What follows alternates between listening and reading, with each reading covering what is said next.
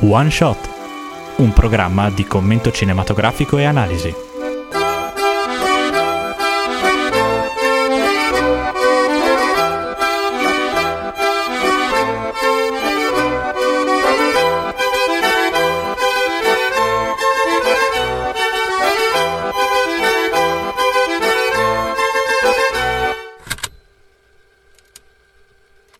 Siamo tornati su One Shot e ancora questa settimana Edoardo non c'è. Mi sto quasi abituando a questa formazione, non è vero? Quasi questo duetto tra me e te, quindi non mi dispiace. Dai. Ma non dimentichiamoci il buon vecchio Giuliano in regia perché quello è importantissimo. Vuoi dire il bomber, come lo chiamano anche in altri programmi, vero? In altri programmi, eh sì, certo, perché Giuliano insomma è un po' trasversale, se lo giocano un po' tutti. Ma eh, rimanendo concentrati su quello che è One Shot, ragazzi, questa settimana vi portiamo un film che personalmente ho apprezzato davvero molto e il film in questione è Il labirinto del fauno. Sì, è un film di Guillermo del Toro del 2006. Gli attori principali ricordiamo Ivana Bachero nel ruolo di Ofelia, Sergi Lopez nel ruolo del capitano Vidal, Maribel Verdu nel ruolo di Mercedes, Doug Jones, che è l'unico attore americano nel ruolo del fauno e nel quello di Paleman, che vi spiegheremo dopo, e Adrian, ah, scusate, Ariadna Gill nel ruolo di Carmen, ossia la madre di Ofelia.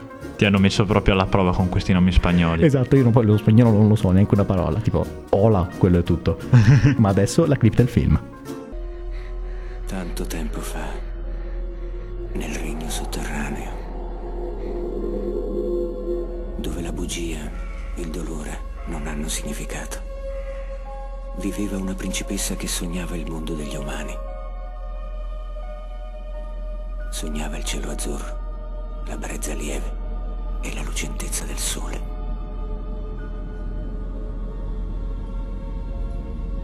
Un giorno, traendo in inganno i suoi guardiani, fuggì.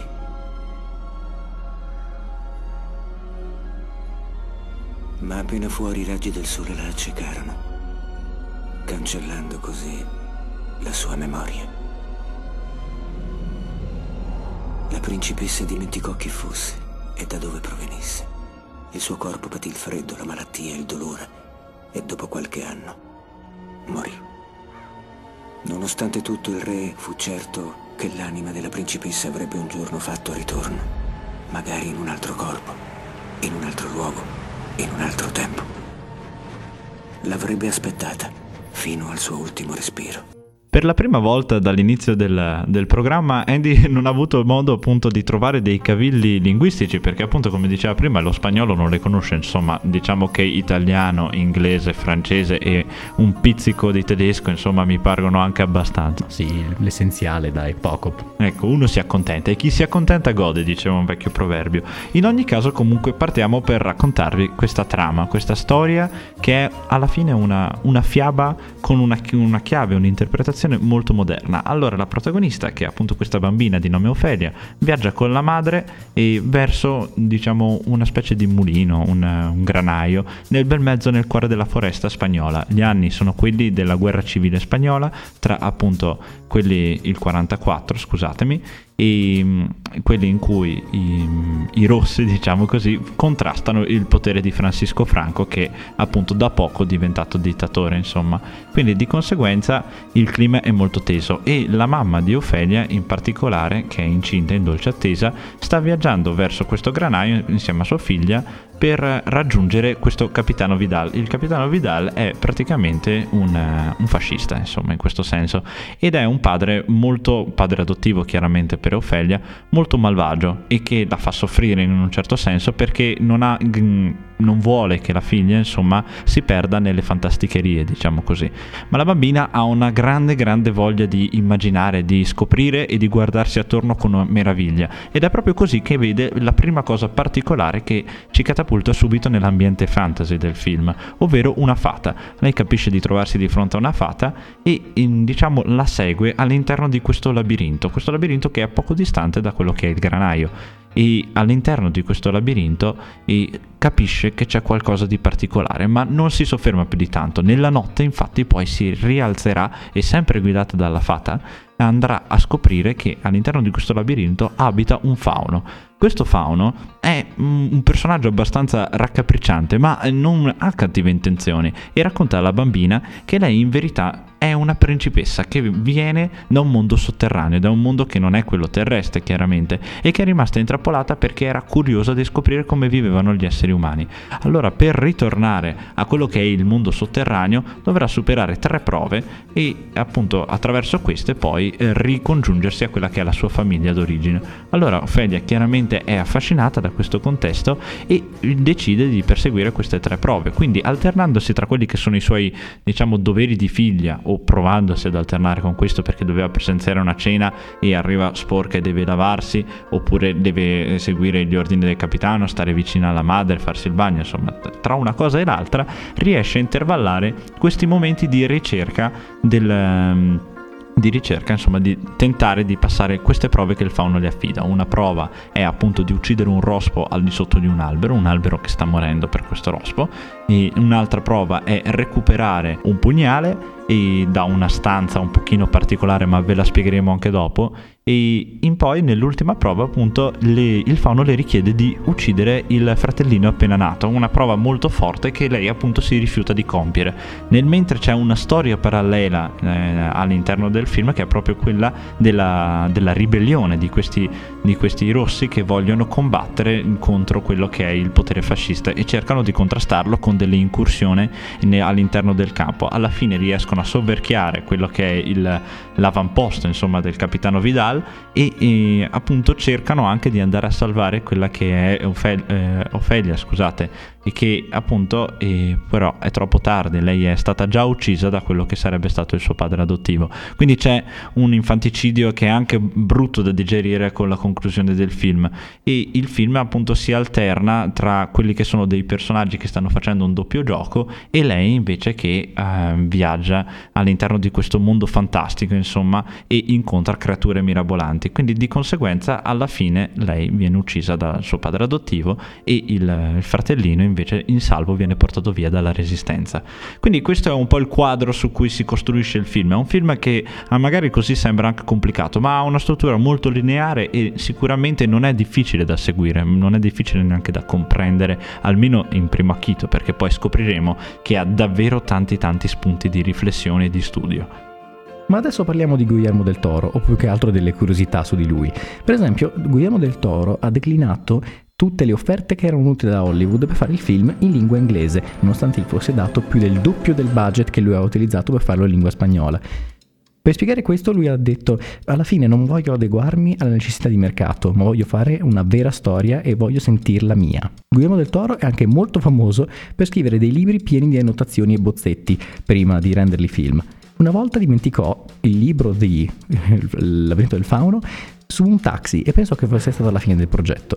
Fortunatamente il tassista capì l'importanza del libro e rintracciò, spendendo molto tempo e denaro, il regista per riconsegnarglielo. Del Toro si convinse che questo fosse un segno del destino e fu ancora più determinato a trasformarlo in un film. Anche se in realtà lo spagnolo non è la mia lingua, ho trovato una piccola chicca di traduzione. Praticamente ho letto, ho scoperto che Guillermo del Toro ha fatto lui le traduzioni dalla lingua spagnola alla lingua inglese nei sottotitoli per il film, per il mercato diciamo britannico e americano, perché con dei progetti precedenti non aveva ottenuto il, risultato che piaceva a lui e quindi ha detto, beh se posso farlo da solo meglio così, no? Io credo che sia una cosa veramente bella perché molto spesso insomma la traduzione non rende giustizia a quello che è il, l'elemento appunto fondante, cioè quella che era l'idea originale del regista. Basta pensare a uno dei casi che mi viene sempre in mente, se avete presente il, eh, il musical e tutti insieme appassionatamente. Ecco, il titolo originale è eh, The Sound of Music, che non c'entra assolutamente niente perché la traduzione in italiano sarebbe il suono della musica.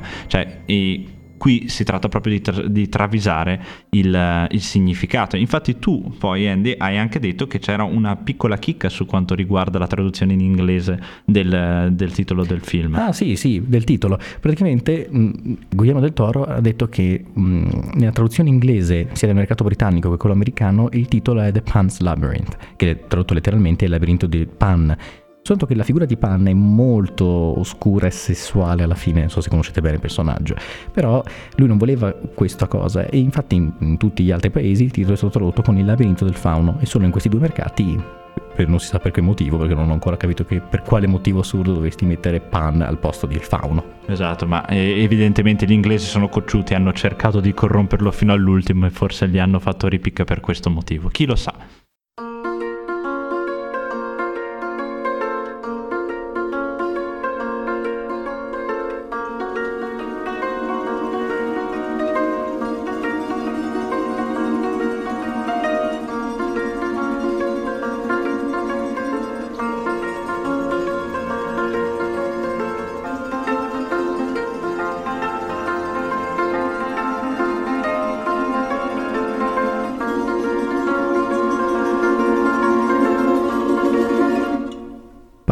Più del segmento della tecnica, Parliamo della fotografia, ossia dell'utilizzo dei filtri per dimostrare in che momento della storia siamo e in che setting. Guillermo del Toro usa per esempio il filtro blu e grigio per dimostrare la realtà, soprattutto quando per esempio c'è il personaggio principale, uno dei personaggi principali, Capitano Vidal, soprattutto mi viene in mente la scena in cui spara sotto la pioggia o quando insegue la povera Ofelia nel labirinto. Un altro colore molto preponderante è il giallo oro e il rosso, soprattutto quando si parla del regno della fantasia e soprattutto quando ci sono queste prove particolari in cui lei deve darsi pane, diciamo. Un altro colore molto importante è il verde, quando si parla del sottomondo, quando lei entra in questo antro dove c'è questo fauno, e il verde alla fine è un ottimo colore per rappresentare questo sottoterra, questa, questo melange tra cosa è reale e cosa non è reale, perché tra, tra il blu scusate, e il giallo c'è questo verde particolare che mi piace un sacco come idea. Eh, esatto, è il mix dei due colori. E viene detto anche, che, va detto scusate, che questa cosa qua mi fa venire in mente un film che avevamo trattato nella nostra prima stagione di One Shot, ovvero eh, Animali Notturni, in cui proprio per definire quello che era il mondo reale si utilizzava un colore grigio-blu e invece per descrivere quello che era il mondo della narrazione del libro, insomma che è una parte importante di questo film in cui la protagonista legge appunto un libro e si immagina come vadano le vicende, i colori preponderanti erano appunto un filtro giallo, oro e rosso. Quindi è interessante come senza volerlo, perché poi il film di Animali Notturni appunto è del 2016 e questo è del 2006, insomma a scarto di dieci anni ci sia, forse è voluto, forse no, è bello anche quando guardi un po' di film provare a cogliere delle analogie volute o meno, ecco.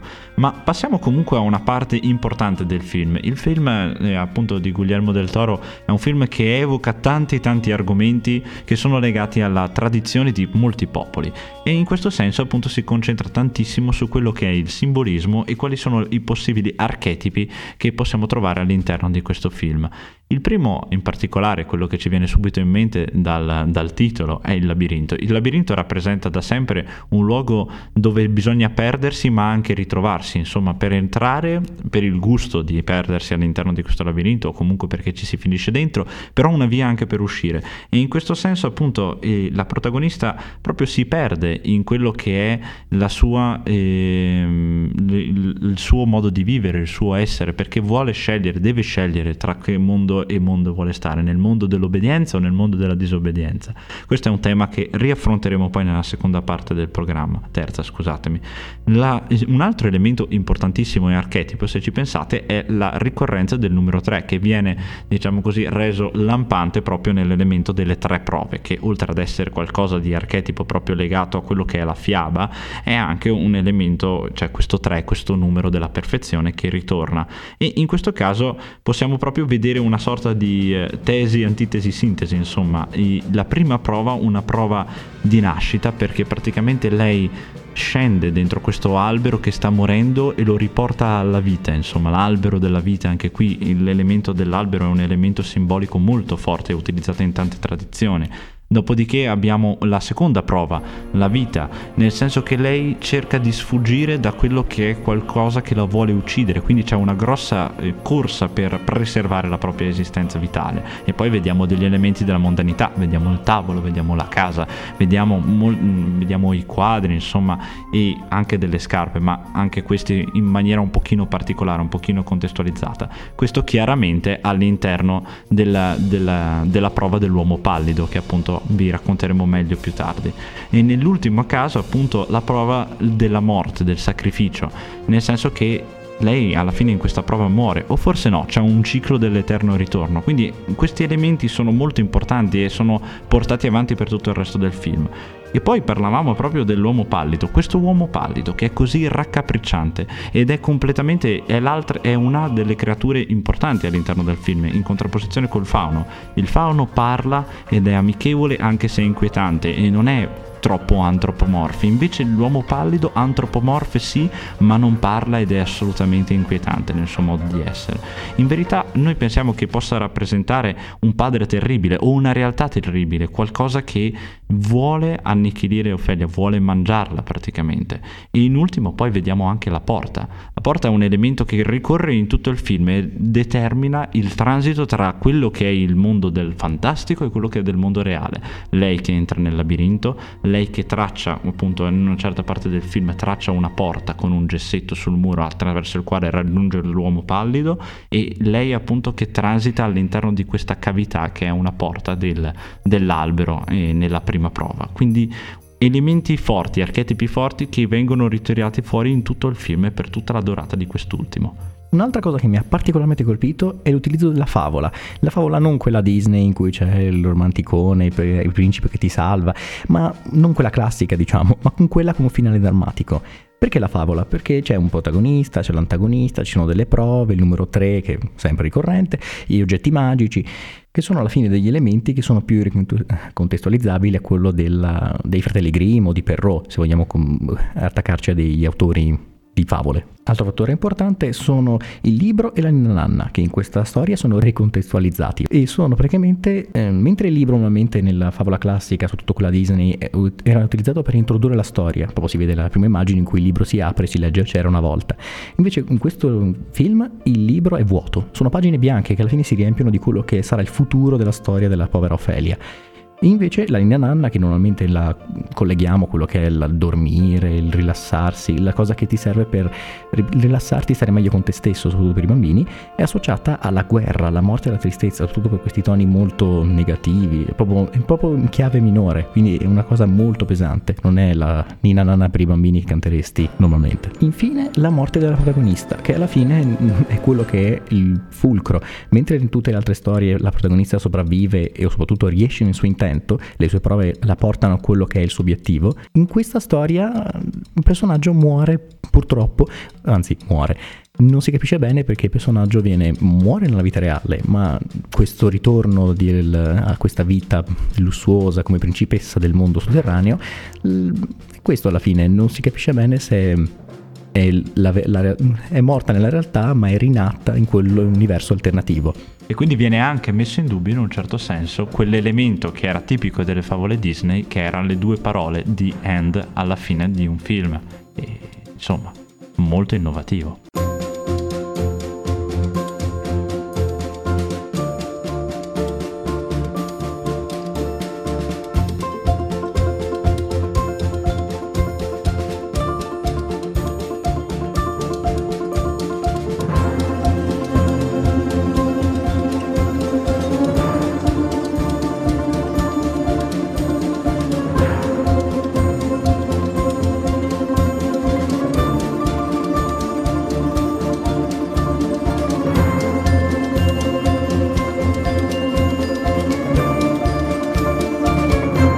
Eccoci qua nel momento della filosofia, un momento che io apprezzo tantissimo e qua ce n'è da parlare. Ce n'è da parlare perché siamo di fronte a quello che è una favola, certamente, come dicevamo prima, ma una favola del disobbedire. Del disobbedire in che senso? Eh, allora, vediamo che spesse volte nelle favole vengono dati degli elementi eh, da seguire in maniera imprescindibile. Anche l'elemento delle tre prove. Tu dovrai fare tre prove.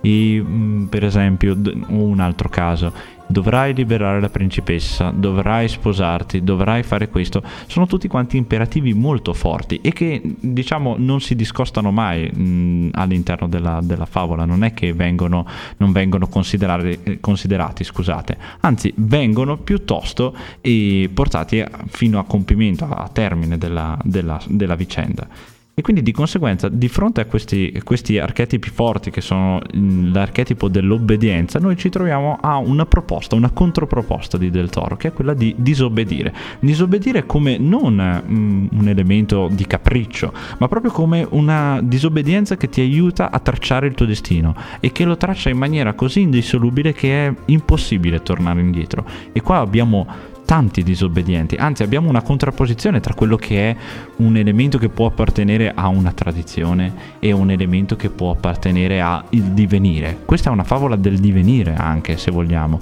perché abbiamo elementi tradizionali come per esempio il capitano Vidal o la madre di Ofelia che sono stoici sulla loro posizione. No, tu non puoi essere una bambina sognatrice. No, tu non puoi fare quello che vuoi devi fare come è sempre stato fatto. Le bambine si sono sempre comportate così, le donne si sono sempre comportate così incentrate su quello che è la tradizione e poi una, for- una, fortissima spinta reazionaria, una sorta di evoluzione in questo senso. Quindi abbiamo elementi come Mercedes e i rivoluzionari che vanno contro quello che è il regime, contro quello che è la tradizione e cercano di rovesciare questa, questa volontà di annichilire le passioni, di annichilire quello che è il desiderio di emergere come persone. E quindi la disobbedienza, lei disobbedice, disobbedisce al fauno e non porta a termine correttamente le prove, o forse sì, insomma insomma la mette alla prova sicuramente, però lei prima di tutto disobbedisce e questo è un elemento fortissimo all'interno del film. Altro momento veramente di eh, grande interesse dal punto di vista filosofico all'interno del film viene portato avanti dal concetto di morte dell'innocenza. Allora, tutti sappiamo che la guerra è una cosa orrenda, ma questo film trascende dal dire che la guerra non lascia spazio a un bambino di vivere la sua esistenza, va molto oltre, perché per esempio possiamo vedere come secondo Del Toro si può quasi vedere che il, l'uomo moderno sta distruggendo l'innocenza e la volontà anche di eh, essere fantasiosi, che è l'elemento chiave fondante di Ofelia. E che cos'è che viene rappresentato come uomo moderno all'interno di questo film? L'uomo pallido. L'uomo pallido, se ci pensate, rappresenta davvero tanto, come dicevamo prima, la figura archetipa del, del padre, ma e, e, di quelli che sono i commensali, insomma, alla sua tavola. C'è una bellissima analogia che si può cogliere, perché la tavola imbandita dell'uomo pallido è praticamente identica a quella che è la tavola imbandita in una scena in cui il capitano Vidal mangia con i suoi compensali e lui è seduto allo stesso posto di questo uomo pallido, quindi l'analogia è molto forte in questo senso, ma noi vediamo anche che questo, questa mostruosità, questa creatura ha gli occhi non sul viso ma sulle mani. Questo è un significato forte, un simbolo fortissimo. Gli occhi che sono per vedere sono sulle mani, che è quel toccare. Quindi l'uomo moderno in questo senso, quello che è l'uomo pallido, quello che è l'uomo che annichilisce la fantasia, vede soltanto ciò che può toccare con mano, quindi non crede a quello che è un, un elemento di, mm, di, libertà di pensiero, non ci crede, deve toccarlo per essere sicuro di quello che ha e mangia i bambini, mangia i bambini che sono il simbolo per eccellenza di quello che è la giocosità, la fantasia, il pensiero creativo tutto questo viene distrutto dall'uomo moderno, viene distrutto da quello che è eh, questo, questa creatura orrenda, insomma. E un pensiero molto molto forte come di questo genere non può rimanere inosservato all'interno del film, si vede proprio una pila di scarpe di bambino Scarpe bambino che ricordano anche tantissimo eh, l'infausta vicenda dell'olocausto, chiaramente. E quindi un qualcosa che stermina, stermina la creatività. È un messaggio molto forte che ci dà in questo senso Guglielmo del Toro. Infine, ma non per importanza, credo che ci sia un fattore determinante di questo film, il melange tra quello che è la realtà e quello che è il sogno. Perché? Perché ci sono delle teorie che dicono che in realtà Ofelia non stia vivendo veramente il sogno, nel senso che non esistono questi personaggi, sono personaggi di fantasia e che lei in realtà si sta immaginando tutto, che il mondo reale non può vederli. Quindi che sia un modo di controllare quello che lei sta vivendo e comunque vive in un periodo storico che conosciamo. Ehm, il periodo della guerra spagnola, vive con un padre che non la ama, vive con una madre che la, che la, controlla, che la controlla, che le evita di avere quello che vuole lei, cioè la limita, esatto, la limita. Quindi alla fine mm, potrebbe essere un meccanismo per controllare meglio, per esempio anche il fatto che cos'era, sì, scusate, la lotta con il padre o con questo l'uomo pallido oppure con la, la, prima prova, che è la prima prova dell'albero, quando lei deve entrare in questo albero che ha forma di utero, possiamo definirlo perché sembra proprio un utero dalle visioni o soprattutto dalle immagini rappresentate nel libro, in quanto lei, provi, lei prova ad aiutare la madre a controllare o soprattutto a, a, tenere meglio questo bambino, soprattutto con, quando la vede soffrire, non può camminare, è molto sofferente per questo parto. E quindi alla fine potrebbe essere addirittura questo sistema, un meccanismo di difesa di questa piccola bambina. Anche se in realtà alla fine una cosa che mi ha particolarmente colpito è il fatto che l'ultima scena, il capitano Vidal, è drogato. Quindi noi quando arriviamo all'ultima scena, quando la bambina parla al fauno, e, passiamo dalla visuale del capitano Vidal, lui non lo vede. Però quello che ci, mi ha colpito particolarmente è il fatto che possiamo fidarci di un personaggio che al momento è drogato, perché era drogato da tutte le eh, gocce di mh, mm, tranquillante che era stato dato nel suo ultimo drink. Quindi questa cosa che mi ha colpito particolarmente è il fatto che non sapremo mai se questo che è veramente successo è successo nella realtà o se è soltanto un meccanismo, come abbiamo detto precedentemente, di difesa della bambina.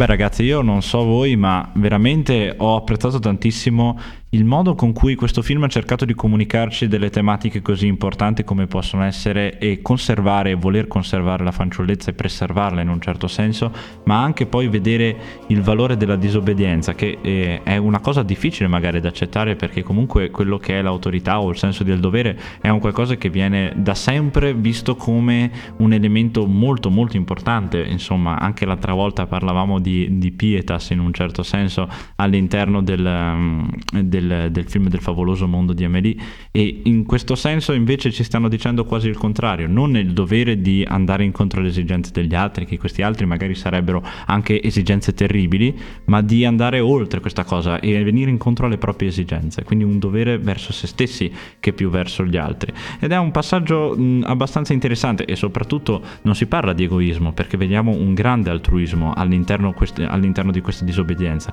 Persone come Mercedes o il medico di cui non abbiamo parlato per niente all'interno del film, ma è uno degli elementi della resistenza sotto le fila del capitano Vidal, un personaggio sicuramente molto drammatico che nella difficoltà nel, e nella paura di accettare questa sua volontà di aiutare il prossimo, a prescindere dalla sua fazione, insomma lo porta a disobbedire e poi successivamente ad essere ucciso dal capitano. È una scena ricca di pathos che ti fa riflettere un sacco su quello che è, vuol dire prendersi e assumersi le proprie responsabilità e combattere per un fine che è proprio personale e che non può essere imposto dall'alto. E tutti questi messaggi qua mescolati all'interno di un contesto che è quello fantastico, che appartiene un pochino a tutti quanti noi.